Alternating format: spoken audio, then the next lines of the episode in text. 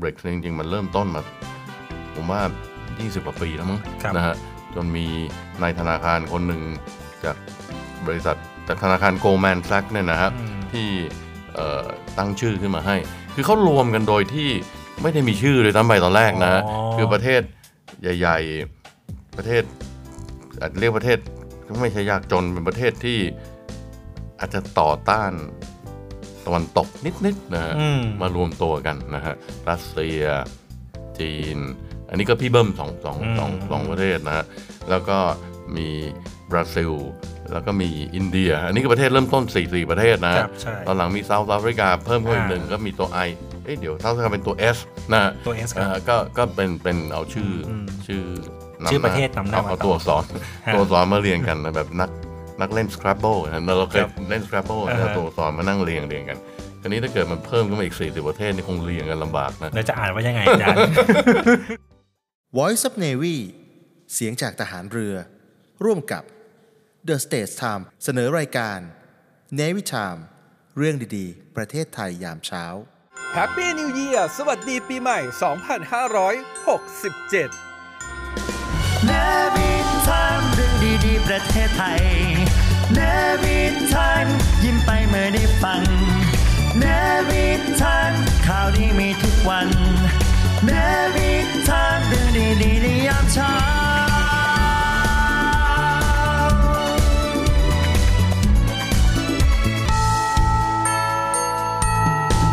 เนวิทามเรื่องดีๆประเทศไทยยามเช้า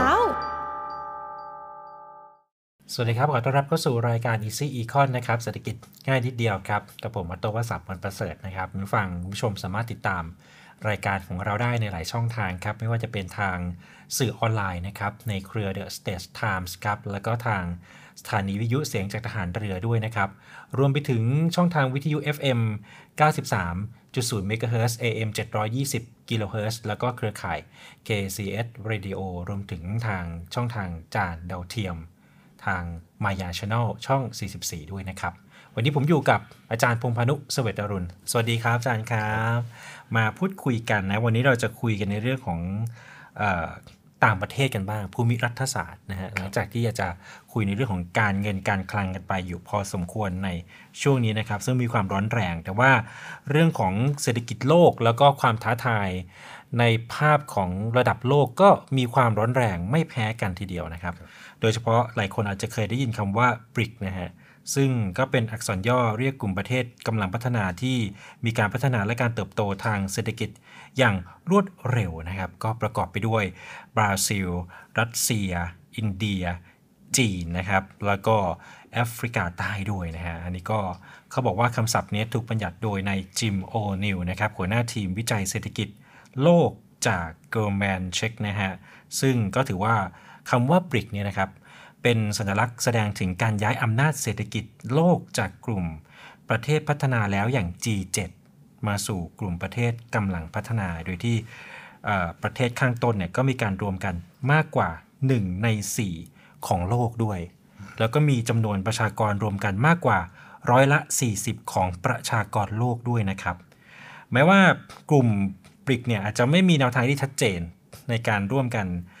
จัดตั้งกลุ่มเศรษฐกิจหรือว่าสมาคมการค้าอย่างเป็นทางการเหมือน EU เท่าไหร่ แต่เขาบอกว่ามีข้อบ่งชี้นะครับว่ากลุ่มนี้พยายามที่จะสร้างสมาคมหรือว่าพันธมิตรทางการเมือง รวมถึงเปลี่ยนอำนาจทางเศรษฐกิจที่กำลังเติบโตให้เป็นอำนาจการเมืองระดับภูมิภาคครับภูมิภาค เขาบอกว่าแอฟริกาใต้เนี่ยเข้าไปล่าสุดเมื่อ 24 ธันวา 2553 นะครับ ก็มีเอสเติมมาด้วย มีบิ๊ก มี S ด้วย แต่ว่าล่าสุดนี้ข่าวล่าสุดเลยก็คือ 2 มกราคมนะว่าทางซาอุดีอาระเบียครับ ได้เข้าร่วมเป็นสมาชิกกลุ่มบริกอย่างเป็นทางการ ซึ่งเป็นที่เรียบร้อยแล้วนะครับ อาจารย์ครับ โอ้โห ก็ถือว่าพี่ใหญ่ในตอนออกกลางมาแล้วนะฮะ ตรงนี้เนี่ยเออถึงแม้ว่าจะ มีความสัมพันธ์แนบแน่นกับทางสหรัฐเองก็ตามซาอุดีอาระเบียนะครับ แต่ว่าก็กำลังจะเดินตามเส้นทางของตนเองมากขึ้นเรื่อยๆด้วยนะฮะเนื่องจากว่าอาจจะมีความกังวลต่อวองชิตันที่ต่อสหรัฐนะครับ ว่ามีเรื่องของความมั่นคงอะไรต่างๆนะที่อ่าวอาหรับน้อยกว่าในอดีตที่ผ่านมาด้วยนะครับ แต่ว่าจีนนะอาจารย์ จีนเป็นลูกค้าน้ำมันรายใหญ่ที่สุดของซาอุดิอาระเบียฮะ อ่าก็ส่งเสียงเรียกร้องให้ขยายขอบเขตให้กลายมาเป็นทัวร์ทงดุลทางตะวันตกด้วยนะครับ อันนี้เป็นข่าวอัปเดตล่าสุดเลย หลายคนเห็นแล้วก็เออเป็นประเด็นที่น่าสนใจมากนะครับ จริง ๆ ไทยเองก็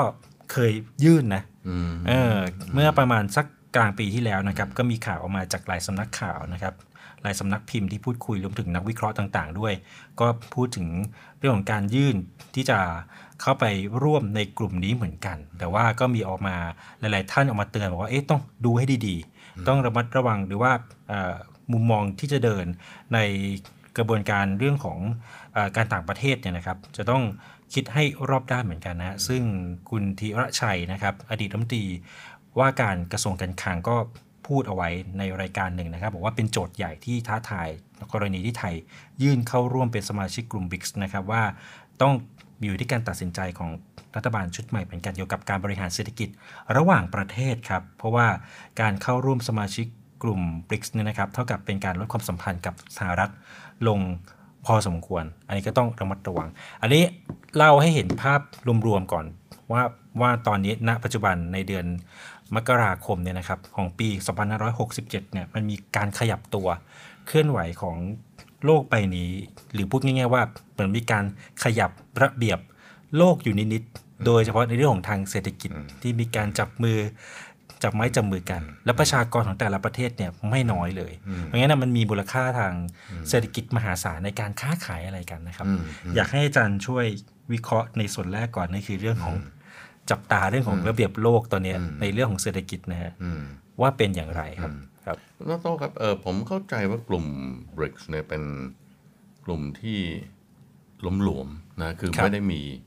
เอ่อกฎบัตรหรือไม่ได้มีเอ่อหลักเกณฑ์อะไรชัดเจนในการรับสมาชิกใหม่เข้าไปนะฮะครับอันนี้ก็ประหลาดแปลกใจนิดนึงตรงที่ว่ารัฐบาลไทยประเทศไทยได้สมัครเข้าไปเป็นสมาชิกเบรกนะฮะตามที่คุณธีรชัยพูดถึง แล้วก็อาจจะมีการเตือนว่าเราคงจะต้องเอ่อพิจารณาดีๆว่า มันจะเกิดผลดีผลเสียยังไง แน่นอนครับ ผมว่าเข้ากลุ่มไหนก็ตามก็ต้องพิจารณา แต่กลุ่มเบรกเนี่ยเนื่องจากยังไม่มีธรรมนูญไม่ได้มีกฎบัตร หรือไม่ได้มีหลักเกณฑ์อะไรชัดเจนเนี่ยผมคิดว่าในเชิงพันธกรณีที่รัฐบาลไทยจะต้องปฏิบัติตามเนี่ยอาจจะไม่ได้มีความสาหัสสากันต่อประเทศเหมือนกับอย่างที่เราเข้าไปเป็นสมาชิก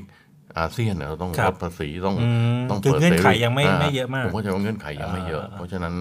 เอ่อตรงนี้อาจจะไม่ถึงขั้นที่ว่าจะต้องเข้าสภาแล้วก็จะต้องอืมขออนุมัติเพื่อปฏิบัติตามเงื่อนไขของการเข้าเป็นสมาชิกนะฮะฮะแต่อย่างไรก็ตามครับเอ่อเอ่อผมฟังเอาตรงนี้ตั้งใจฟังเลยนะครับเบรกจริงๆ มันเริ่มต้นมา ผมว่า 20 กว่าปีแล้วมั้งครับนะฮะจนมีนายธนาคารคนหนึ่งจากบริษัท จากธนาคารโกลแมนแซกเนี่ยนะฮะที่เอ่อตั้งชื่อขึ้นมาให้ คือเขารวมกันโดยที่ไม่ได้มีชื่อเลยตั้งไปตอนแรกนะฮะอ๋อคือประเทศใหญ่ ๆ ประเทศอาจจะเรียกประเทศไม่ใช่ยากจนเป็นประเทศที่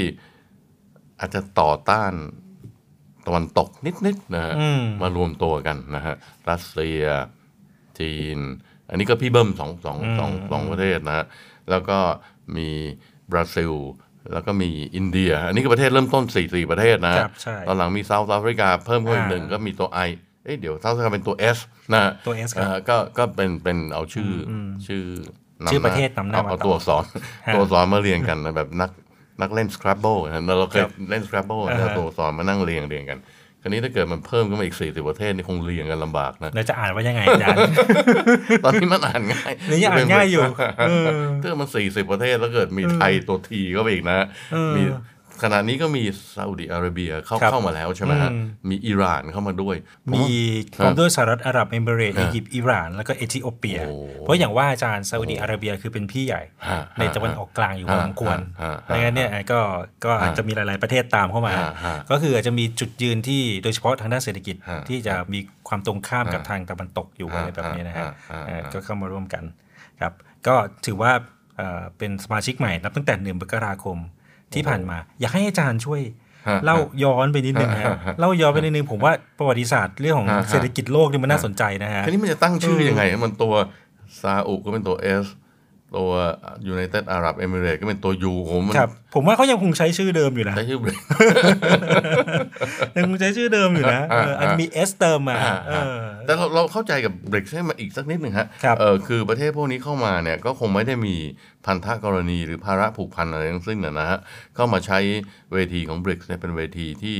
เออเขาก็ประชุม summit กันปีละครั้งก็ไปอืมเป็นเวทีสังคมนะฮะเข้าครับไป shake hand เข้าไปจับไม้จับมือเข้าไปเอ่อ สร้างมีเพื่อนเพิ่มขึ้นนะฮะอ่าก็ดีผมเหมือนว่าเป็นเวทีสร้างเพื่อนใช่นะฮะใช่ใช่เออผมคิดว่าถ้าเกิดไทยเข้าไปจริง ๆ ผมผมก็ไม่ได้ห้ามอะไรนะเออจริงๆเป็นอาจจะเป็นสิ่งที่ดีทำไปเอาโต้ฮะครับอาจารย์ฮะอินเดียเนี่ยวันนี้อเมริกามาโอ๋อินเดียมากเลยนะ ต้องการเอาใจเพราะอินเดียวางตัวในทางการเมืองในทางเศรษฐกิจโลกค่อนข้างดี เป็นสมาชิกหมดเลย อินเดียกับจีนอยู่กลุ่มเดียวกันนี่ มันประหลาดใจมากนะ ฟ้ากับดินคือเขาเขารบกันอยู่ตลอดเวลาครับตรงตรงพรมแดนอืมตรงแคชเมียร์เนี่ยนะฮะแต่ก็ยังมาอยู่ในกลุ่มกลุ่มเดียวกันได้อืมก็น่าน่าประหลาดใจเหมือนกันนะฮะมันผมว่าประเทศไทยเข้าไปนะฮะแล้วประเทศที่เข้าไปใหม่เนี่ยซาอุดิอาระเบียเนี่ยผมคิดว่าเขาเป็นเอ่ออำนาจมหาอำนาจทางน้ำมันนะฮะครับแล้วก็มีทางอาหรับยูไนเต็ดอาหรับเอมิเรตนะฮะเออโอ้โห ผมว่าสนุกสนานมาก เข้าไปเลยเดี๋ยววันดีคืนดีอเมริกาก็จะมาเอาใจมาเออมาเชิญประเทศไทยบอกเฮ้ยอย่าไป เอ็นเอียงไปทางด้านประเทศที่มันเป็นเผด็จการไม่เอาเขาเรียก western value ก็คือคุณค่าปรัชญาของทางด้านตะวันตกเข้ามาใช้นะฮะฮะเอ่อเราต้องต้องเข้าใจว่า BRICS เนี่ยยี่สิบกว่าปีที่ผ่านมาเนี่ย จุดประสงค์อันหนึ่งของเขาก็คือว่าต้องการหาอะไรมาทดแทนอะระเบียบโลกฮะระเบียบโลกซึ่งเอ่อประเทศตะวันตกเนี่ยได้ ก่อตั้งขึ้นมาหลังสงครามโลกครั้งที่สองครับโดยเฉพาะในเรื่องของเงิน US ดอลลาร์ที่กลายเป็นเงินอ๋อสกุลหลักของโลกนะครับมีองค์กรมีสถาบันต่างๆ ซึ่งเดี๋ยวผมจะเล่าให้ฟังนะฮะ แต่บริกเองเนี่ยก็ได้มีการตั้งสถาบันการเงินขึ้นมานะฮะ อันอันนี้คนอาจจะยังไม่รู้นักนะฮะเขามีสถาบันใหม่ขึ้นมาสองสถาบันครับเอ่อที่เคยมีคนเรียกว่าเป็นมินิ IMF กับมินิ World Bank นะฮะมินิ IMF ก็คือสถาบันที่เรียกว่า Contingent Reserve Arrangement ครับเป็นสถาบันที่ให้ประเทศสมาชิกเนี่ยสามารถเอาเงินตราสกุลของตัวเองเนี่ยมาแลกเปลี่ยนเป็นเงินสกุลหลักของโลกได้ เช่นผมเกิดเข้าวิกฤตขึ้นมาเนี่ยนะฮะครับ ประเทศไทยเป็นสมาชิก BRICS เป็นสมาชิกของเอ่อ CRA คือ Contingent C Reserve Arrangement นะนะเราสามารถเอาเงินบาทไปวาง เพื่อเอาเงินดอลลาร์ออกมาใช้ได้นะฮะอันนี้ก็คือการหลักการคล้าย IMF เลยนะเอาเงินบาทไปวางแล้วเอาเงินสกุลหลักออกมาใช้ได้ เพราะเงินสกุลหลักมันสามารถซื้อขายสินค้าบริการในตลาดโลกได้นะฮะเขามีองค์กรที่เรียกว่า New เอ่อ Development Bank NDB NDB NDB เอ๊ะเราเคยผมเคยได้ยินนะเคยได้ยินใช่ไหมเออฮะ NDB ฮะ ผมไม่ทราบตั้งอยู่ที่ไหน แต่จีนก็คงจะเป็นหลักในการเหมือนใส่ออกเงินเข้าเงินมากู้ให้อ่ากับประเทศต่างๆ ใช่ไหมใช่ครับอ่าใช่ครับ เหมือนธนาคารโลกเลยอ่าฮะอ่าฮะเมื่อกี้เราบอก CRA เหมือน IMF ครับแต่ NDB นี่เหมือนธนาคารธนาคารโลกก็คือให้กู้ยืมอ่าเพื่อไปสร้างโครงสร้างพื้นฐานเพื่อไปพัฒนาโครงสร้างพื้นฐานในประเทศสมาชิกครับนะฮะอันนี้ก็เป็นถือว่าเป็นเอ่อผลสำเร็จของ BRICS นะครับในการจัดตั้งสถาบันการเงินขึ้นมาล้อเลียนสถาบันการเงินของโลกนะฮะเพราะเขาต้องการที่จะ ฉีก ต้องการที่จะล้มระบบเขาเรียกอะไรระเบียบโลก ต้องการที่จะล้ม world มันจะ order สร้างอ่าคู่ฮะอำนาจใหม่ ใช่ฮะใช่ขึ้นมาท้าทายใช่ถ่วงดุลกันนี้ใช่อันนี้คือวัตถุประสงค์เหรอครับอาจารย์ใช่ฮะต้องการลดอิทธิพลของประเทศสหรัฐอเมริกาอืมในเศรษฐกิจโลกอ่าฮะต้องการลดอิทธิพลของเงินดอลลาร์ครับในระบบการเงินโลกอ๋อต้องการลดอิทธิพลของสถาบันการเงินระหว่างประเทศต่างๆ ที่มีอยู่ในโลกเนี่ยนะฮะ โดยใช้โดยสร้างสถาบันเงินของตนขึ้นมาแทน อาจารย์แล้วมันเหมือน EU ไหมอะทำไมผมฟังแล้วมันคล้ายๆ กับการรวมตัวของสหคภาพนยุคนโรละประดับกันเยอะฮะ EU นี่มันกลายไปเป็นสหภาพเต้องใช้เงินการยูเงินโรต้องอะไรอย่างงี้เออเออคล้ายกันไหมเออฮะคล้ายกันไหมฮะผมว่าเป้าหมายสุดท้ายอาจจะคล้ายกันอ๋อ แต่มันจะใช้เวลานานเท่าไหร่เราจะไปถึงเป้าหมายสุดท้ายนั้นเป็นอีกอีกโอ้เรื่องเพราะหนึ่ง EU นี่ก็แข็งแรงมากเลย ใช่ฮะวันนี้เขาเงินสกุลเดียวกันแล้วเขามีธนาคารกลางเดียวกันแล้ว ประเทศสมาชิกทุกประเทศยอมยกเลิกอ๋อเงินของตัวเอง เงินสกุลของตัวเองหมดอ่าเราจะไปถึงขั้นนั้นไหมมันไม่ง่ายนะฮะประเทศจีนจะยอมยกเลิกหยวน ประเทศรัสเซียจะยอมยกยกเลิกรูเบิลนะฮะ เป็นประเด็นใหญ่ ซึ่งผมคิดว่าไม่มีทางขนาดน่าจะยากเขตการค้าเสรียกเว้นภาษีให้กันยังไม่มีเลยอืมบริกไม่มีเลยฮะอืมการลดภาษียังไม่มีนะฮะอืมแต่ที่มีก็คือตั้งสถาบันการเงินขึ้นมาอ๋อเพื่อช่วย FTA เขาไม่ได้จดด้วยกันไม่ครัมีบไม่มีอ๋อไม่มี FTA ไม่มีอ๋อคัสตอมยูเนียนไม่มีสหภาพเศรษฐกิจสหภาพอืมเป็นแค่เวทีสังคมนั่นเอเป็งนเวทีจริงเข้ามาชนแก้วเข้ามาเออหยิบค็อกเทเพลราะเด็กก็ยังเห็นภาพว่ายังมีเอ N อเออ NBD แบบฮะเออที่แบบที่เป็นธนาคารอะไรอยู่ใช่ฮะพอ ก็มีเห็นมีอยู่บ้างจีนเป็นหลักแล้วจีนประเทศเดียวเนี่ยฮะออโต้ครับครับมีเศรษฐกิจใหญ่ประมาณครึ่งหนึ่งของบริกทั้งหมดฮะอืมประชากรก็น่าจะเกินครึ่งนะฮะครับเพราะฉะนั้นก็ถือเป็นเวทีที่จีนใช้ประโยชน์ในการถ่วงดุลกับสหรัฐอเมริกานะฮะอ๋อสหรัฐอเมริกาอาจจะมีเอ่อสถาบันการเงินของโลกสหรัฐอเมริกาอาจจะมีนาโตสหรัฐอเมริกาอาจจะมี EU ซึ่งเป็นพันธมิตรครับจีนบอกให้ยผมก็มีบริกประเทศเอ่อเอ่อ ยากจนประเทศกำลังพัฒนามาเป็นพันธมิตรด้วยนะฮะ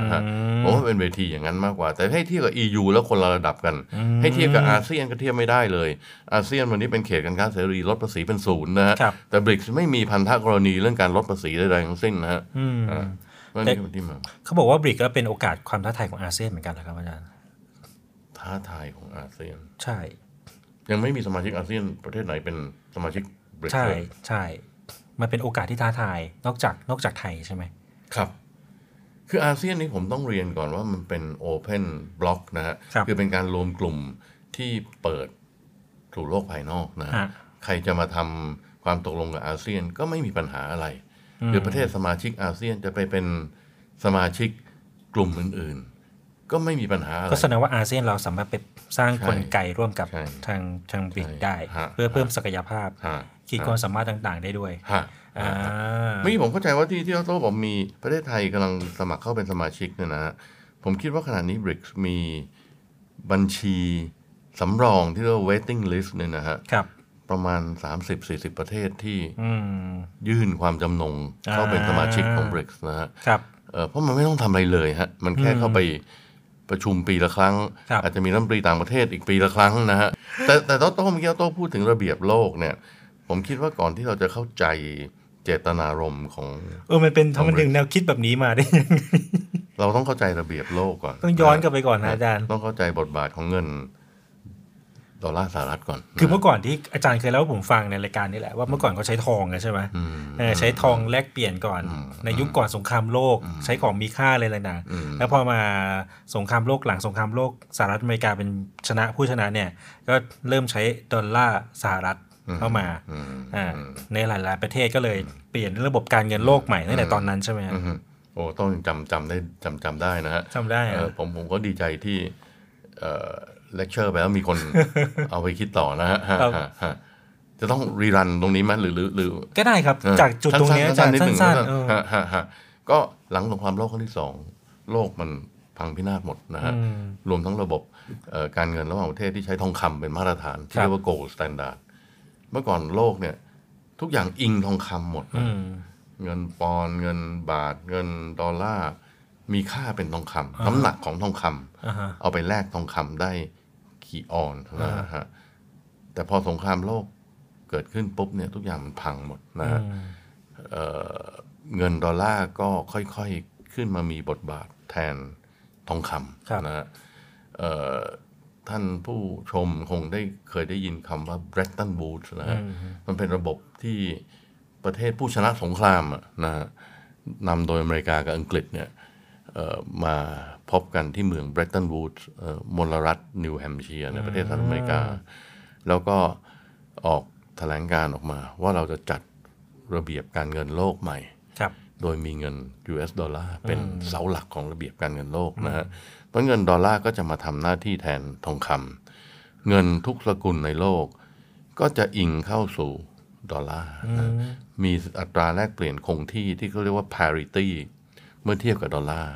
เงินบาทเราตอนนั้นก็ผมเข้าใจว่าก็เข้าสู่ระบบ Bretton Woods ด้วยนะฮะครับแต่ผมจำไม่ได้ว่าอัตราแลกเปลี่ยนเงินบาท parity แรกของเงินบาทที่กี่บาทนะเท่ากี่บาทต่อดอลลาร์ผมเข้าใจว่าคงไม่ใช่ 30 กว่าบาทเหมือนตอนนี้นะอาจจะสักสิบบาทสิบบาทฮะอ่าฮะแล้ว ประกอบกับโลกก็ได้มีการคือ Bretton Woods เนี่ยก็ได้มีการตั้งสถาบันขึ้นมาใหม่ คือ UN เนี่ยโอเค มันอยู่ไม่ได้อยู่ใน Bretton Woods สสหหปประระชาชาชาชาติติถ้าว่าไปอ่าแต่ในทางเศรษฐกิจการเงินเนี่ย มันมีการตั้งขึ้นมาสามธนาคารสถบัโลกเหรออาจารย์ธนาคารโลกอ๋อ World Bank เนี่ยนะฮะอ่าฮะมีหน้าที่ปล่อยเงินกู้ยืมเพื่อไปบูรณะพัฒนาประเทศที่ ย่อยยับทางสงครามทางสงครามนี่คือเยวัตนะถุประสงค์ของเขาเลยใช่ที่เราได้ใช่ยินกันปล่อยเงินกู้ระยะยาวปล่อยเงินกู้ระยะยาวปล่อยเงินกู้ไปซ่อมระยะยาวแซมบ้านเมืองว่างั้นใช่ฮะเออใช่แล้วต่อมาหลังจากประเทศในยุโรป เริ่มฟื้นกลับมา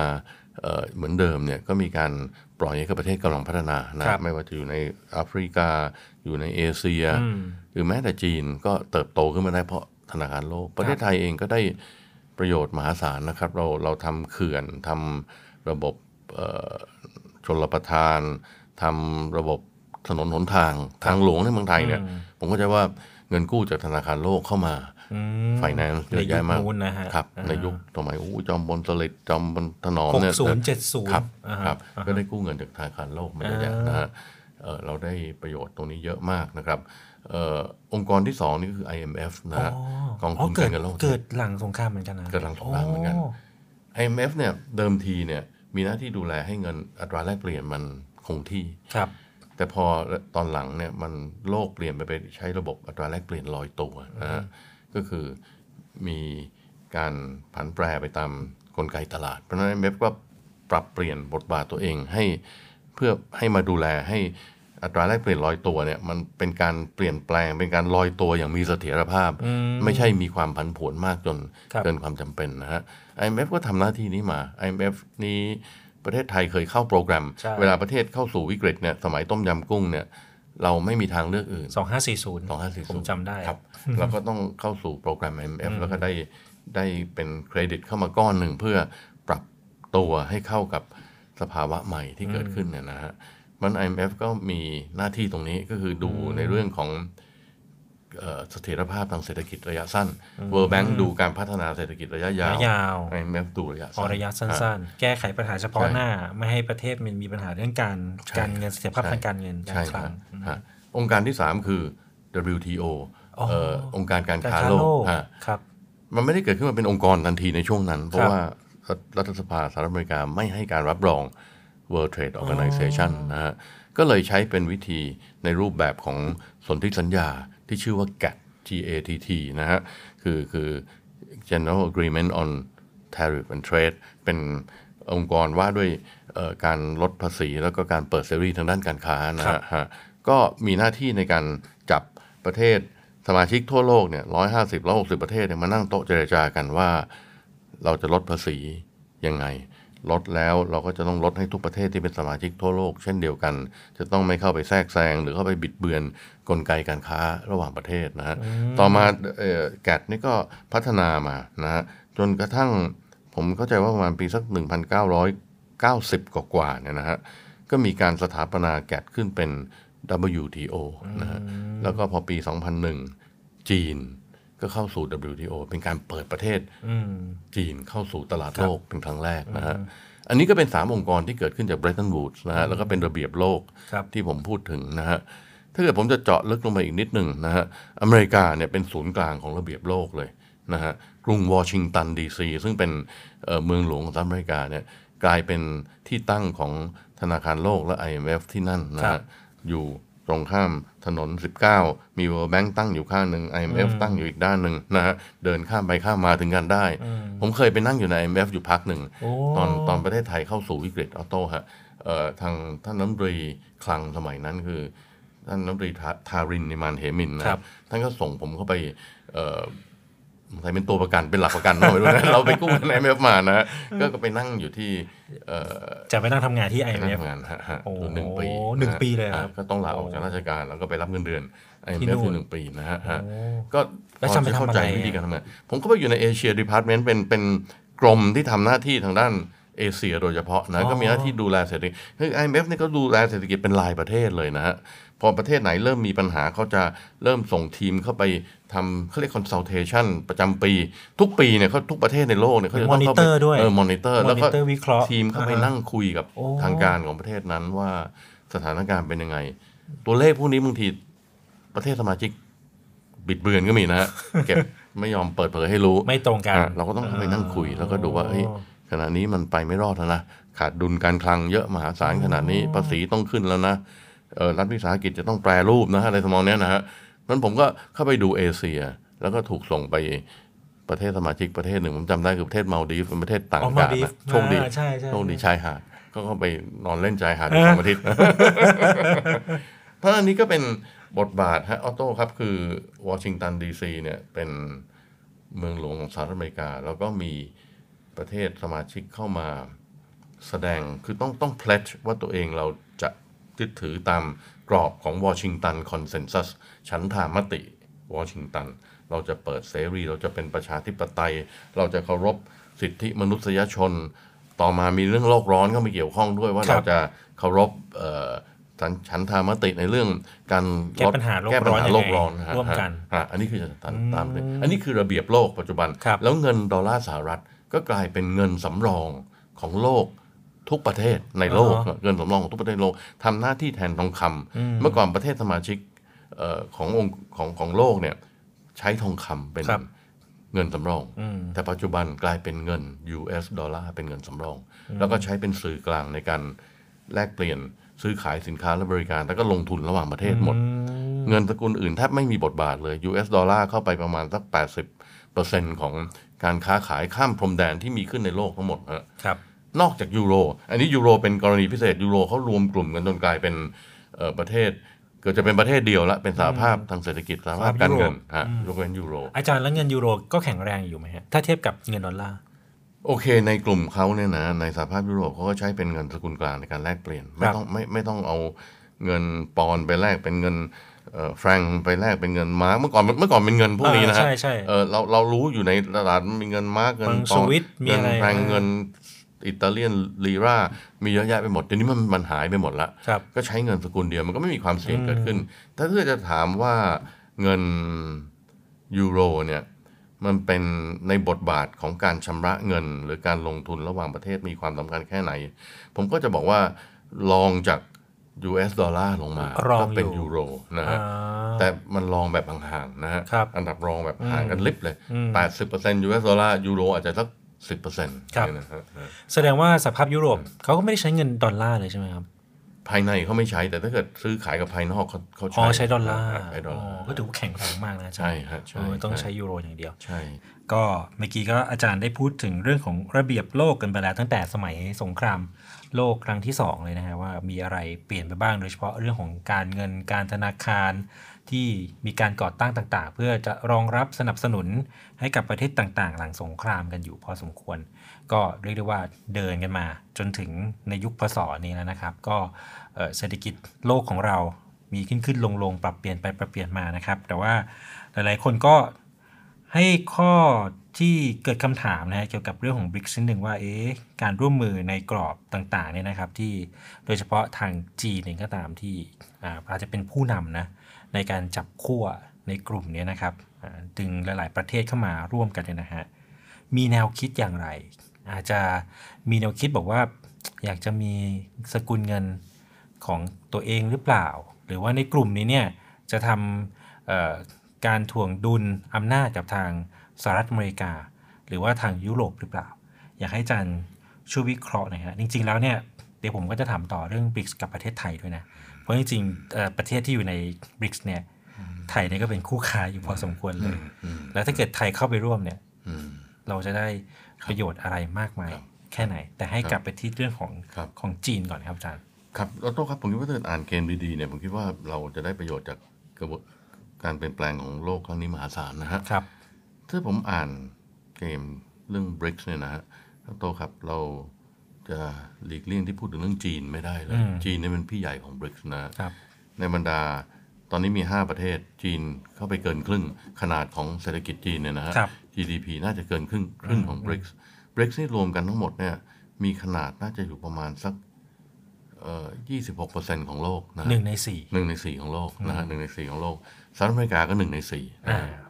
แต่ G7 G7 เนี่ยนะฮะครับ มันประมาณ 40%ของโลกก็ยังใหญ่ก็เกือบ BRICS ครึ่ง BRICS ก็ยังสู้ G7 ไม่ได้ ไม่ได้ ในเชิงขนาดของเศรษฐกิจนะฮะ ครับ เพราะเราต้องมองต้องพยายามวิเคราะห์ พยายามล่วงรู้ไปถึงแนวคิดของจีนว่าจีนต้องการอะไรเอ่อออโต้ครับจีนเนี่ยเป็นประเทศที่เติบโตขึ้นมาเร็วมากนะฮะโดยเฉพาะสมัยเติ้งเสี่ยวผิงเปิดประเทศเนี่ย ผมคิดว่าเขาได้ประโยชน์จากระเบียบโลก ครับ ที่เมื่อกี้เราพูดถึงเนี่ยอืม มากมายมหาศาลเหลือเกิน ซึ่งจีนก็ฉลาด จีนตอนนั้นทำหน้าที่เป็นนักเรียนที่ดีนะฮะเข้ามาก็ไม่ได้โวยวายไม่ได้เอะอะจีนสมัยเติ้งเสี่ยวผิงก็ยอมรับระเบียบโลก แล้วก็ปี 2001เนี่ยจีนก็ได้รับความช่วยเหลือจากสหรัฐอเมริกาครับสมัครเข้าเป็นสมาชิก WTO ได้อย่างเต็มรูปแบบ การค้าของจีนนี่เติบโตแบบ โอ้โห ผมว่าเราตามให้ทันนะฮะฮะเศรษฐกิจจีนเติบโตปีละ สองเลขสองหลักอะนะฮะอืมก็คือเกิน10%ขึ้นไป เป็นเวลาติดต่อเนื่องกันมายาวนานจนมาถึงสมัยสีจิ้นผิง ผมคิดว่าประมาณสักปี เขาเข้ามาอยู่ในอำนาจประมาณปี 2013 2013 นี่ก็ประมาณ 10 ปี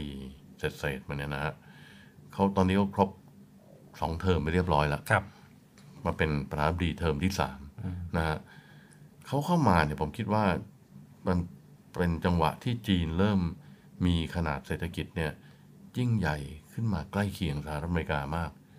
เอ่อตัวเลขที่ผมมีอยู่ ผมไม่ทราบตรงกับที่ออโต้มีหรือเปล่าคือประมาณ 18%ของโลกครับนะฮะจีนมี GDP ประมาณ 18%สหรัฐอเมริกามี 25 จริงๆ ก็ห่างกันพอสมควรนะฮะ แต่ถ้าเกิดวัดตามแบบ purchasing power parity ก็คือตามกำลังซื้อภายในประเทศของตัวเองเนี่ย เขาบอกว่าจีนแซงสหรัฐอเมริกาไปแล้วนะฮะคือคนในประเทศเขามีกำลังซื้อมากกว่า ใช่ใช่ฮะใช่ใช่คราวนี้พอตพอสีจิ้นผิงขึ้นมาก็รู้สึกว่าตัวเองใหญ่ เรื่องอะไรเราต้องมาอยู่ภายใต้ระเบียบโลกที่สหรัฐอเมริกาเป็นคนกำหนดนะฮะครับเอ่อสหรัฐอเมริกาเป็นคนกำหนดให้ใช้เงินดอลลาร์แต่จีนนี่โอ้โหมี reserve เป็นเงินดอลลาร์มีสำรองเป็นเงินดอลลาร์มหาศาลเลยเอ่อสีจิ้นผิงก็บอกท่านเราทำหน้าที่เป็น เป็นยักษ์ใหญ่ของโลกแทนอเมริกาดีกว่า สิ่งแรกที่สีจิ้นผิงประกาศก็คือ โครงการ Belt and Road Initiative นะครับอันนี้ท่านผู้ชมเคยได้ยินต้องเคยได้ยินแน่นอน มันมีหลายชื่อบางทีมันสับสนกันเหมือนกันบางคนบอกเป็นเส้นทางสายใหม่ซิลโรดนะฮะบางคนบอกว่าเป็นวันเบลวันโรดก็มีนะอ่าอ่าฮะแต่ตอนหลังนี่เขาเปลี่ยนชื่อเป็น Belt and Road Initiative อืมภาษาไทยใช้คำว่าอะไร Belt and Road เข็มขัด กับถนน เข็มขัดกับถนนนะฮะเราเราเอา BRI ย่อๆใช้คำ BRI ซึ่งอันนี้เป็นเป็นเป็นโครงการที่พอประกาศออกมาประเทศตะวันตกก็ ผมเข้าใจว่าตกใจพอสมควรนะฮะครับ เขาต้องการที่จะไปปล่อยเงินกู้เข้าไปต้องการที่จะเข้าไปลงทุนในโครงสร้างพื้นฐานทั่วโลกเลย เพื่อเชื่อมยุเชื่อมโยงเส้นทางทั้งทางถนน แล้วก็ทางเรือนะฮะเรือนี่จริงๆมันผ่านประเทศไทยนะเส้นทางทางเรือเนี่ยครับผมเข้าใจว่า ตรงคอคอดกระ หรือตรงอ๋อตรงตรงแลนบริดจ์นั้นน่าจะเป็นเป้าหมายอันหนึ่งของ BRI นะฮะ ถ้าเกิดเราเล่นเกมดีๆ ผมคิดว่าเราอาจจะได้ประโยชน์จากตรงนี้มากพอสมควรนะฮะครับคราวนี้ก็ไปปล่อยเงินกู้เต็มไปหมดเลยอืมจีนลงทุนแบบบางปีนี่ปล่อยมากกว่า World Bank อยู่นะฮะก็คือจีนปล่อยเงินกู้ให้กับประเทศ รอบๆ ที่อยู่ในเบล t ์แอนด์โรดใช่ฮะอ่าใช่เอ่อแม้แต่ในยุโรปก็ไปปล่อยครับนะฮะเอ่อถ้าเกิดผมเรียนแล้วก็เรียนท่านผู้ฟังว่า ประเทศกรีซนึกเป็นประเทศอืมใน EU เนี่ยจีนยังเข้าไปยึดท่าเรือของกรีซนะฮะเอ่ออยู่ในเมืองเอเธนส์ก็คือนะปล่อยเงินกู้บางตรงนั้นเข้าไปลงทุนลงทุนเข้าไปถือหุ้นท่าเรือ51%ในท่าเรือโอ้เข้าไปบริหารท่าเรือของกรีซเลยนะฮะอืมฮะก็เป็นเป็นเรื่องที่มหัศจรรย์แต่จีนเนี่ยมุ่งไปที่แอฟริกาเป็นหลักปล่อยสินเชื่อไปที่แอฟริกาเอเชียกลางหลาย ๆ ประเทศนะคาซัคสถานเอ่อเบเอ่อ ประเทศเหล่านี้อยู่อยู่ในเครือของจีนหมดนะฮะครับตุรกีก็น่าจะได้ ผมคิดว่านะคาซัคสถาน เจกิสถาน ผมคิดว่าประเทศสถานทั้งหลายเนี่ยผมคิดว่าได้รับประโยชน์เยอะแล้วก็แอฟริกาทั้งหลายก็ได้รับประโยชน์จากตรงนี้เยอะ ในเอเชียครับก็เริ่มปล่อยเยอะ ประเทศเพื่อนบ้านของเราคือลาวเนี่ยนะฮะก็มีการตัดรถไฟความเร็วสูงจากคุณหมิงเนี่ย ผ่านทางตอนใต้ของจีน แล้วก็เข้ามาในพรมแดนของลาว ผ่านหลวงพระบางเข้ามาเวียงจันทร์เป้าหมายของเขาคือต้องการสร้างเส้นทางรถไฟความเร็วสูง จากคุณหมิงยาวไปถึงสิงคโปร์เชื่อมบิเพื่อเชื่อมปักกิ่ง ลงมาเวียงจันทร์ลงมากรุงเทพแล้วก็ต่อไปกัวลาลัมเปอร์ไปถึงสิงคโปร์เลยฮะอ่าฮะอันนี้ก็เป็นเส้นทาง Belt and Road ที่ประเทศไทยอาจจะได้รับอันนี้สงส์บ้างนะฮะแต่เราก็ยังไม่ได้เต็มที่นะก็ไม่ได้ออกตัวเต็มที่ว่าเราจะเข้าร่วม Belt and Road เออแล้วก็มีการลงทุนกู้เงินจีนมาสร้างรถไฟความเร็วสูง ตรงนี้ยังไม่ชัดเจนเท่าที่ควรครับแต่ผมคิดว่าวันนี้กำลังจะชัดเจนมากขึ้นผมคิดว่านายกเศรษฐาเมื่อเดือนตุลาคมที่แล้วเนี่ย ท่านบินไปเองเลยนะ คือเข้ามาเป็นนายกแป๊บเดียวท่านก็ไปร่วมซัมมิตที่เพื่อฉลองการครบรอบ 10 ปีของ Belt and Road Initiative นะ BRI ที่ปักกิ่ง แล้วก็เป็นการแสดงยืนยันว่าประเทศไทยจะเข้าร่วมเป็นสมาชิก BRI ด้วยนะฮะครับ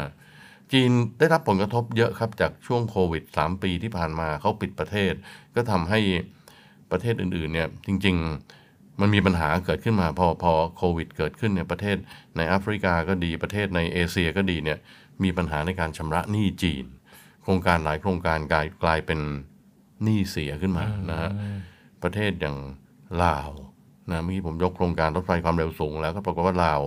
มีปัญหาในการชำระหนี้อืมเพราะไม่เคยเป็นหนี้ต่างประเทศมากมายขนาดนี้นะครับผมเข้าใจว่าถึง 80%ของ GDP ลาวเนี่ยอืมเป็นหนี้ต่างประเทศ แล้วหนี้ต่างประเทศส่วนใหญ่ของเราก็มีกับจีนจีเป็นนหลักก็คือนะการสร้างรถไฟ การสร้างรถไฟเนี่ยนะฮะต่างๆอ่าฮะจนลาวมีปัญหาในการชำระหนี้ต่างประเทศ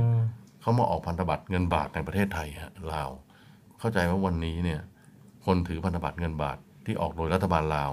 ในไทยเนี่ยครับเริ่มมีปัญหาในการ รับชำระดอกเบี้ยแล้วคือลาวไม่มีตังค์จ่ายดอกเบี้ยให้กับอืมผู้ถือพันธบัตร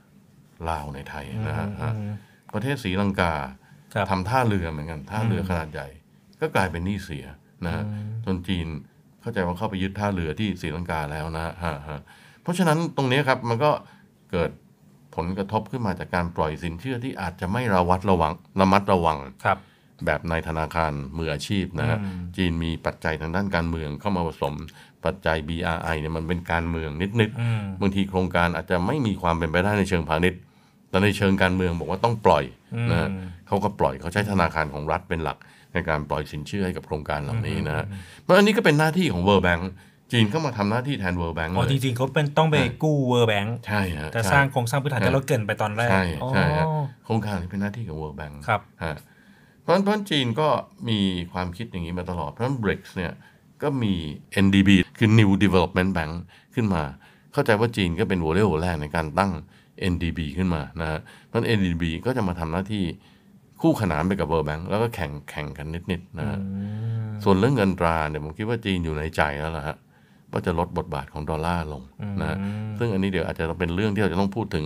อีกระยะหนึ่งว่าเราจะลดบทบทบาทเงินดอลลาร์ลงได้ยังไงนะฮะแต่เมื่อกี้ผมผมทิ้งท้ายไว้นิดหนึ่งออโต้ครับว่าครั บบทบาทของประเทศไทยในในบริกหรือในในเอ่อ BRI เนี่ยจริง ๆ มันมี ถ้าเกิดเราดูให้ดีนะว่าเส้นทางที่จะเป็นแลนบริดจ์นะฮะเชื่อมระนองกับชุมพรเข้าด้วยกันเนี่ยผมคิดว่ามันเป็นหัวใจของของจีนนะอืมแต่ตอนแรกอาจจะไม่ได้กล้าบรรจุเข้ามาในโครงการ BRI เพราะว่าผมว่ารัฐบาลก่อนหน้านี้อาจจะไม่ได้ให้ความสำคัญกับ BRI เท่าไหร่อืมแต่วันนี้เนี่ยผมคิดว่ารัฐบาลเศรษฐาแสดงความชัดเจนขึ้นมาละ ถึงขั้นบินไปคุยกับจีนเรื่องแลนบริดจ์ขึ้นมาโดยตรงนะฮะ แล้วก็ประกอบกับที่ว่าเรากำลังยื่นเป็นสมาชิก BR เอ่อ BRIC เนี่ยนะฮะครับผมคิดว่าเป็นจุดสำคัญเลยครับ อย่าลืมนะว่าช่องแคบมาลากาเนี่ยที่อยู่ตรงสิงคโปร์กับอินโดนีเซียเนี่ยนะฮะเป็นเป็นเส้นทางที่จีนพึ่งพา อืมคนใส่คนสินค้า โดยเฉพาะน้ำมันจากอ่าฮะซาอุดีอาระเบียแต่วันนี้ซาอุดีอาระเบียเข้ามาในในบริกใช่ไหมฮะจีนกับซาอุดีอาระเบียค้าขายกันอืมก็เส้นทางนี้เป็นหลักเลย เส้นทางเรือบรรทุกน้ำมันเข้ามา แล้วปรากฏว่าช่องแคบมาลากาเนี่ยฮะคนคุมนี่เป็นสหรัฐอเมริกานะอืมปัจจุบันสหรัฐอเมริกามีบทบาทเหนือช่องแคบมาลากามากผมก็คือทางเข้ใจว่สิงคโปร์ใช่ผมคิดว่าเรือกองเรือต่างๆ ของทางอเมริกาเนี่ยเข้ามายึดครองเอ่อ มหาสมุทรแปซิฟิกผ่านช่องแคบมาลากาแบบมหาศาลเพราะฉะนั้นผมคิดว่าเป็นโอกาสที่เหมาะจริง ๆ เลยครับ ที่รัฐบาลเศรษฐา แม้ว่าโครงการนี้อาจจะไม่ได้มีความเป็นไปได้ในเชิงพาณิชย์ครับมากเท่าที่ควรนะอืมแต่ผมคิดว่าในเชิงการเมืองเนี่ย ในเชิงการเมืองของ BRICS ก็ดีของ BRI ก็ดี มันอาจจะเป็นหัวใจสำคัญขึ้นมาได้อืมของภูมิรัฐศาสตร์เลยนะครับ อันนี้ผมวิเคราะห์เองผมไม่ได้ปรึกษาคนในรัฐบาลหรือใครครับก็ตามนะฮะครับแต่ผมมองว่าทานมิ่งตอนนี้ไม่มีอะไรดีกว่านี้อีกแล้วอืฮะมที่จะดันโครงโครการงการแลนบิดแลนบริดจ์ขึ้นมาอืมน่าน่าสนใจมากเลยอ๋อต้องอาจจะแชร์เรื่องแลนบริดจ์ให้ท่านผู้ฟังผมผมผมจริงๆผมรู้จักโครงการนี้น้อยเต็มทีครับแต่รู้ว่ามันลงลงทุนมหาศาลใช่ฮะรัฐบาลก็พยายามไปเกี่ยวจีนเข้ามาลงทุนแบบ ก็อยู่ที่รูปแบบนักลงทุนของทางจะมาครับร่วมร่วมร่วมทุครันบครับถ้าเป็นครับ PPP หรือว่าเป็นครับ อะไรที่ครับอ่าหน่วยงานก็ต้องใช้บริษัทที่มีความเชี่ยวชาญ แล้วก็ผมว่ามันจะลงทุนสูงนะครับอาจารครับย์ครับและต้องต้องต้องติดตามต่อไปอย่างที่อาจารย์วิเคราะห์ก็ก็ถือว่าเป็นเส้นทางหนึ่งครับเอ่อที่เอ่อจะพัฒนาประเทศได้ครับอีกครับมุมหนึ่งเหมือนกันครับนะครับ คราวนี้มาดูเรื่องของ BRICS กับประเทศไทยเมื่อกี้อาจารย์พูดไปในภาพใหญ่ ๆ ละจริง ๆ แล้วเนี่ยในกลุ่มของ BRICS เองเนี่ยอย่างเช่นจีน หรือว่าอินเดียต่างๆเนี่ย เราก็มีความ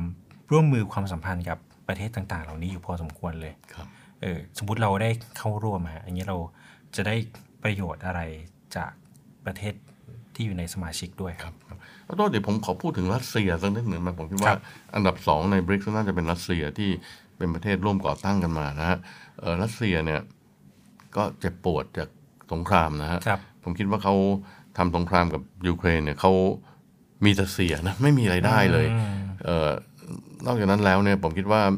สิ่งที่สำคัญมาก ๆ แล้วทำให้เขาไม่พอใจตะวันตกเนี่ยก็คือเรื่องของการที่เขาเงินสำรองระหว่างประเทศเขาซึ่งเป็นเงินสกุลดอลลาร์เนี่ยถูกอายัดหมดเลยนะฮะที่ไปฝากอยู่ในธนาคารต่างๆ ในประเทศตะวันตกเนี่ยครับเอามาใช้ไม่ได้ถูกอเมริกา freeze ไปหมดนะฮะแล้วก็นอกจากนั้นรัสเซีย ในกลไกการชำระเงินระหว่างประเทศเนี่ยที่ผ่านระบบ SWIFT เอ่อที่ของเงินดอลลาร์เนี่ยนะฮะทำไม่ได้เลย มันก็จะใช้เงินดอลลาร์ไม่ได้เลยนะฮะอเมริกาใช้เงิน US ดอลลาร์เนี่ยเป็นอาวุธในการรบกับรัสเซียอืมในการปราบปรามทางการปเงิรามนด้วยรัสเซียใช่ฮะอ่าสงครามอเมริกาอาจจะไม่ได้ส่งกองทหารเข้าไปรบในยูเครนนะแต่ใช้เงินดอลลาร์ อันนี้มันแรงมากเลยนะทำให้รัสเซียเนี่ยเจ็บปวดจาก เหตุการณ์นี้มาก ผมคิดว่า b r i c s เนี่ยมันเริ่มมีรูปธรรมชัดเจนมากๆเนี่ยหลังสงครามยูเครน หลังจากที่รัสเซียบุกยูเครนครับแล้ว มันก็เลยมีการรวมกันแน่นหนามากขึ้นบอกเฮ้ยอเมริกายึดเงินเราได้ยังไง เรามีเงิน แต่ปรากฏว่าเงินเป็นเงินดอลลาร์สหรัฐถูกใช้ไม่ได้ฮะถูก Federal Reserve ที่นิวยอร์กเนี่ยอายัดอ่าฮะเฉยเลยนะฮะ ฮะฮะอันนี้ก็เป็นเป็นเป็นบทเรียนของรัสเซียทำให้รัสความสัมพันธ์ระหว่างรัสเซียกับจีนเนี่ยเอ่อมีความแน่นแฟ้นขึ้นมาอย่างมากนะฮะแล้วต่อมาอินเดียครับ อินเดียก็เป็นประเทศที่ ผมคิดว่าแต่ดั้งเดิมมาเนี่ยเขาไม่ชอบตะวันตกครับนะฮะอินเดียเนี่ยเอียงเข้ารัสเซียมาตลอดเลยนะ อินเดียกับรัสเซียเนี่ยโอ้โหมีความสัมพันธ์ทางการทหารความสัมพันธ์ทางการทูตดีกว่าตะวันตกเยอะแยะไปหมด แต่หลังแต่ปัจจุบันเนี่ยอินเดียเริ่ม ยิ่งใหญ่ขึ้นมานะอินเดียเป็นเศรษฐกิจใหญ่อันดับ 5 ของโลกนะฮะเอ่ออินเดียเริ่มเอียงไปทางตะวันตกครับเพราะต้องการได้รับผลประโยชน์ทางด้านเศรษฐกิจทางด้านเชิงพาณิชย์นะฮะมันอินเดียก็วางตัวค่อนข้างสวยมากไม่ทุกคนก็เข้ามางออินเดียนะฮะเอ่ออเมริกาต้องการอินเดียมาสู้กับจีน แต่หารู้ไหมว่าอินเดียจริง ๆ ก็อยู่กับจีนอยู่แล้วในบริกเลยนะฮะ มันก็แปลกนะ อินเดียกับจีนไม่ชอบกันลบกันเป็นประจำก็อยู่ด้วยกันได้อยู่ด้วยกันได้เพราะผลประโยชน์ต่างๆมันมันเข้ามานะฮะอยู่ที่ตัวผู้นำก็ด้วยใช่ไหมครับฮะใช่ใช่ฮะอยู่ที่ตัวผู้นำด้วยเอ่อปีนี้อินเดียก็จะมีการเลือกตั้งนเรนทราโมดีเนี่ยนะฮะครับก็น่าจะกลับเข้ามาครองอำนาจได้อีกครั้งหนึ่งเพราะฉะนั้นผมก็คิดว่าเอ่อ แนวทางบริกเนี่ยก็จะเดินหน้าต่อไปพอสมควรนะฮะฮะเพราะถ้าเกิดคุยเรื่องของอินเดียเนี่ยเราก็เห็นข่าวว่าเขาก็กลายเป็นเอ่อเอ่อประเทศที่น่าจะเศรษฐกิจเติบโตครับในเอเชียอยู่พอสมควรเลย น่าจะต้นๆเลยครับก็แสดงว่าอยู่ที่เขาการวางตัวในการทางด้านการเมืองด้วย ทางด้านการเงินด้วยใช่เศรษฐกิจด้วยใช่ได้ครับได้ดีพอสมควรใช่ครับใช่ครับคราวนี้กลับมาคำถามของออโต้ที่ถามว่าครัปบระเทศไทยควรจะวางตัวยังไงเราจะได้รับอะไรต รงนี้นะฮะเอ่อท่านรัฐมนตรีธีรชัยภูวนาถนารุบะนุบาลก็ได้เตือนๆมาแล้วว่าต้องต้องดูอย่างชัดเจน เพราะเวทีนี้มันจะไปกระทบความสัมพันธ์กับสหรัฐอเมริกาหรือเปล่าครับ ประเทศไทยนะครับ ผมคิดว่าเอาในเชิงภาพใหญ่ก่อนครับเอ่อเราเคยคุยกันที่เวทีนี้ที่ที่รายการนี้อยู่ครั้งหนึ่งว่า ธนาคารแห่งประเทศไทยเนี่ย มีความคิดที่เริ่มที่ให้ใช้เงินสกุลท้องถิ่นอ่าใช่ local currency ขึ้นมาใช่อันนี้ตรงกับ BRICS เลยครับ ครับ BRICS ก็มีนโยบายเรื่องเนี้ยชัดเจนแล้วว่าก็ currency local currency นะฮะแต่มันเกิดยาก เพราะเงินดอลลาร์มันตลาดมันใหญ่กว่าเงินสกุลท้องถิ่นมหาศาลเลยครับนะตลาดเงินตลาดทุนที่จะเข้ามา support เงิน US ดอลลาร์นะฮะเหมือนเราจะให้ซื้อขายกันเอาเงินระหว่างประเทศนี้มาซื้อประเทศนี้แลกกันไปแลกกันมาอย่างนี้ใช่ไหมอาจารย์แทนที่เป็นดอลลาร์อืมผมซื้อขายกับอินเดียเนี่ยผมใช้เงินรู รูปีของอินเดีย อ่าฮะ ซื้อขายแลกกับเงินไม่ได้บาทหรอย่างเงี้ยเหรอ ไม่ได้หรอ แล้วค่าเงินมันจะเป็นความเสี่ยงมหาศาลเลย จะเป็นยังไง ถ้าผมบอกผมผมขายข้าวให้กับอินเดีย ผมจะขอรับเป็นเงินรูปีเนี่ยนะฮะเออ ผมมันมีเรื่องของค่าเงินค่าด้วยข้าวอาจจะเจ๊งได้เลยฮะเรื่องค่าเงินด้วยไหมครับอาจารย์ ใช่ฮะฮะความมั่นคงเสถียรภาพของค่าเงินฮะใช่ไหมฮะคือการซื้อขายระหว่างประเทศเนี่ยมันต้องชำระเงินข้ามพรมแดน แล้วก็มีการให้เครดิตชำระเงินในอนาคตกัน เงินสกุลต่างๆเนี่ยมันเคลื่อนไหว ไปเรื่อยนะมันไม่ได้อยู่นิ่งๆมันไม่นิ่งมันไม่ fix นะฮะแล้วก็มันมีต้นทุนในการซื้อในการขายนะ อัตราขายกับอัตราซื้อเนี่ยมันมีความแตกต่างกันอยู่ เรียกว่าสเปรดนะฮะครับผมคิดว่าวันนี้สเปรดระหว่างเงินบาทกับเงินรูปีของอินเดียเนี่ยสูงเป็นมหาศาลมี ผมมีตลาดว่าผมยังไม่รู้เลย ตลาดแลกเปลี่ยนระหว่างบาทกับอินกับรูปีเนี่ยครับมีหรือเปล่าแต่ตลาดบาท US US บาทเนี่ยมีเยอะแยะไปหมดนะฮะฮะ แล้วก็อัตราสเปรดเนี่ยประมาณไม่ถึง1%นะฮะส่วนต่างระหว่างอัตราซื้ออัตราขายไม่ถึง1%แต่ถ้าเกิดรูปีมีเนี่ยผมว่าส่วนต่างอาจจะเป็น 10%แบบนี้นะฮะโอ้ใครจะไปรับได้ภาคธุรกิจเอกชนมารับไม่ได้ เพราะฉะนั้นทางการจะต้องเข้ามา support ตัวนี้ฮะผมว่าอเมริกาก็สะเทือนฮะ อเมริกาบอกเฮ้ยอันนี้มันมา challenge เราละมันมาท้าทายท้าทายกันตลาดทุนของที่อยู่ในเงินดอลลาร์สหรัฐแล้วนะฮะ อันนี้เป็นเรื่องหนึ่งนะผมว่าประโยชน์ที่ประเทศไทยจะได้รับ ผมคิดเรามีความคิดที่เริ่มทางด้านนี้แบบเยอะแยะอยู่แล้วเงินสกุลท้องถิ่นก็ดีเรื่องเอเชียบอลก็ดีประการที่สามที่เมื่อกี้กล่าวไปบ้างแล้ว นี่ก็คือเรื่องของ Land Bridge นะฮะครับ Land Bridge นี่เป็นเส้นทางยุทธศาสตร์ภายใต้ BRI Belt and Road Initiative เส้นทางสายไหม ที่ยังไม่มีการบรรจุเข้าไปอยู่ใน BRI แต่ผมคิดว่าอันนี้น่าจะเป็นข้อเสนอเป็นความคิดริเริ่มของประเทศไทย ที่จะให้บรรจุ Land Bridge เข้าไปอยู่ในเส้นทางสายไหมนะฮะแล้วอันนี้นะครับจะเป็นตัวเชื่อมระหว่างจีนกับซาอุดิอาระเบียที่เข้ามาเป็นสมาชิกใหม่ ได้อย่างดีที่สุด โดยที่ไม่ต้องผ่านเอ่อช่องแคบมาลากา ซึ่งอยู่ภายใต้การควบคุมของสหรัฐอเมริกานะฮะเพราะฉะนั้นผมคิดว่า 3 ประเด็นแค่เนี้ครับ เป็นเรื่องใหญ่มันดูสอดคล้องมากันหมดเลยนะอาจารย์สอดคล้องกันหมดสอดคล้องกันหมดนะฮะใหญ่โตโมโหลานครับ เป็นใช่ประเด็นที่ผมคิดว่าถ้าเกิดรัฐบาลไทย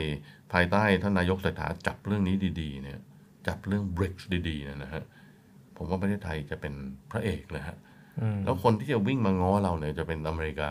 จะเป็นญี่ปุ่น ประเทศตะวันตกนะฮะแล้วก็กลุ่มกลุ่ม EU ที่จะต้องต้องมาง้อเรา แล้วประเทศไทยเราก็มีพันธมิตรที่ใกล้ชิดที่สุดคืออาเซียนในปัจจุบันเนี่ยนะฮะผมคิดว่าประเทศไทยใช้พลังของเราในอาเซียนเนี่ยเป็นการเพิ่ม อำนาจการต่อรองให้กับประเทศไทยได้อย่างมหาศาลอาเซียนยังไม่มีใครเป็นสมาชิกบริกเลยนะฮะถ้าประเทศไทยเข้าก็จะเป็นประเทศแรกที่เป็นสมาชิกบริกเพราะประเทศไทยก็จะมีอำนาจการต่อรอง จะสามารถดึงอาเซียนอีก 9 ประเทศเนี่ยเข้ามาร่วมในบริกได้ด้วยนะฮะฮะโอ้ฟังไปแล้วผมจะโอ้โหชักเริ่มรู้สึกเอ่อตื่นเต้นกับเห็นภาพเลยอาจารย์ฮะฮะพอฟังแล้วเห็นภาพถึงถึงเรื่องของ การจับขั้วเปลี่ยนขั้วเศรษฐกิจต่างๆ ที่จะเกิดขึ้นอืมเป็นเป็นรูปธรรมอยู่พอสมควร ภายใต้อ่ากลุ่มบริกส์ที่เราอาจจะเอ่อฟังเผินๆเอ๊ะเขามารวมตัวอะไรกันแค่นี้จริง ๆ แล้วมันก็จะมีบริบทที่เอ่อซ่อนอยู่กันค่อนข้างเยอะทางเรื่องของภูมิรัฐศาสตร์ด้วยนะครับและที่สำคัญนะก็คือเรื่องของประเทศไทยของเรานั่นแหละครับว่าจริง ๆ แล้วในเรื่องของภูมิรัฐศาสตร์เราก็ไม่ได้น้อยหน้าใครใน ทวีปนี้ในในโซนนี้นะฮะก็ถือว่าเป็นอีกหนึ่งเรื่องหนึ่งที่น่าสนใจมาก ๆ นะครับแล้วก็ต้องติดตามต่อไปว่าเอ่อในเรื่องของการที่จะประเทศไทยจะเข้าไปสู่ในกลุ่มบริกส์เนี่ยจะเป็นยังไงเมื่อไหร่นะฮะก็คงจะทำให้ประเทศไทยเนี่ยก้าวหน้าไปอย่างมากขึ้นทีเดียวนะครับ อย่างน้อยก็มีเพื่อนเพิ่มขึ้นนะใช่ฮะเพตั้งราะว่าสิบกว่าประเทศฮะอีกตั้งสิบกว่าประเทศ แล้วก็เป็นประเทศที่เรียกได้ว่ามีเศรษฐกิจ ใหญ่ด้วยเออคือเรื่องการค้าการขายผมมองว่า มันก็ทำให้เรามีคู่ค้าอะไรต่างๆ เพิ่มมากขึ้นกว่าเดิม สร้างความมั่นใจในตลาดทางด้านอาเซียนด้วยนะครับโอเคครับวันนี้ก็เรียกได้ว่าได้เจาะลึกนะฮะเกี่ยวกับเรื่องของกลุ่ม BRICS นะฮะที่อาจารย์พงษ์พานุมาเล่าให้ฟังแล้วก็วิเคราะห์กันได้อย่างลึกซึ้งทีเดียวนะครับ แล้วพบกันใหม่ในครั้งต่อไปครับ Happy New Year สวัสดีปีใหม่ 2567 เนวินทามเรื่องดีๆ ประเทศไทย เนวินทามยิ้มไปเมื่อได้ฟัง เนวินทามข่าวดีมีทุกวัน เนวินทามเรื่องดีๆในยามเช้า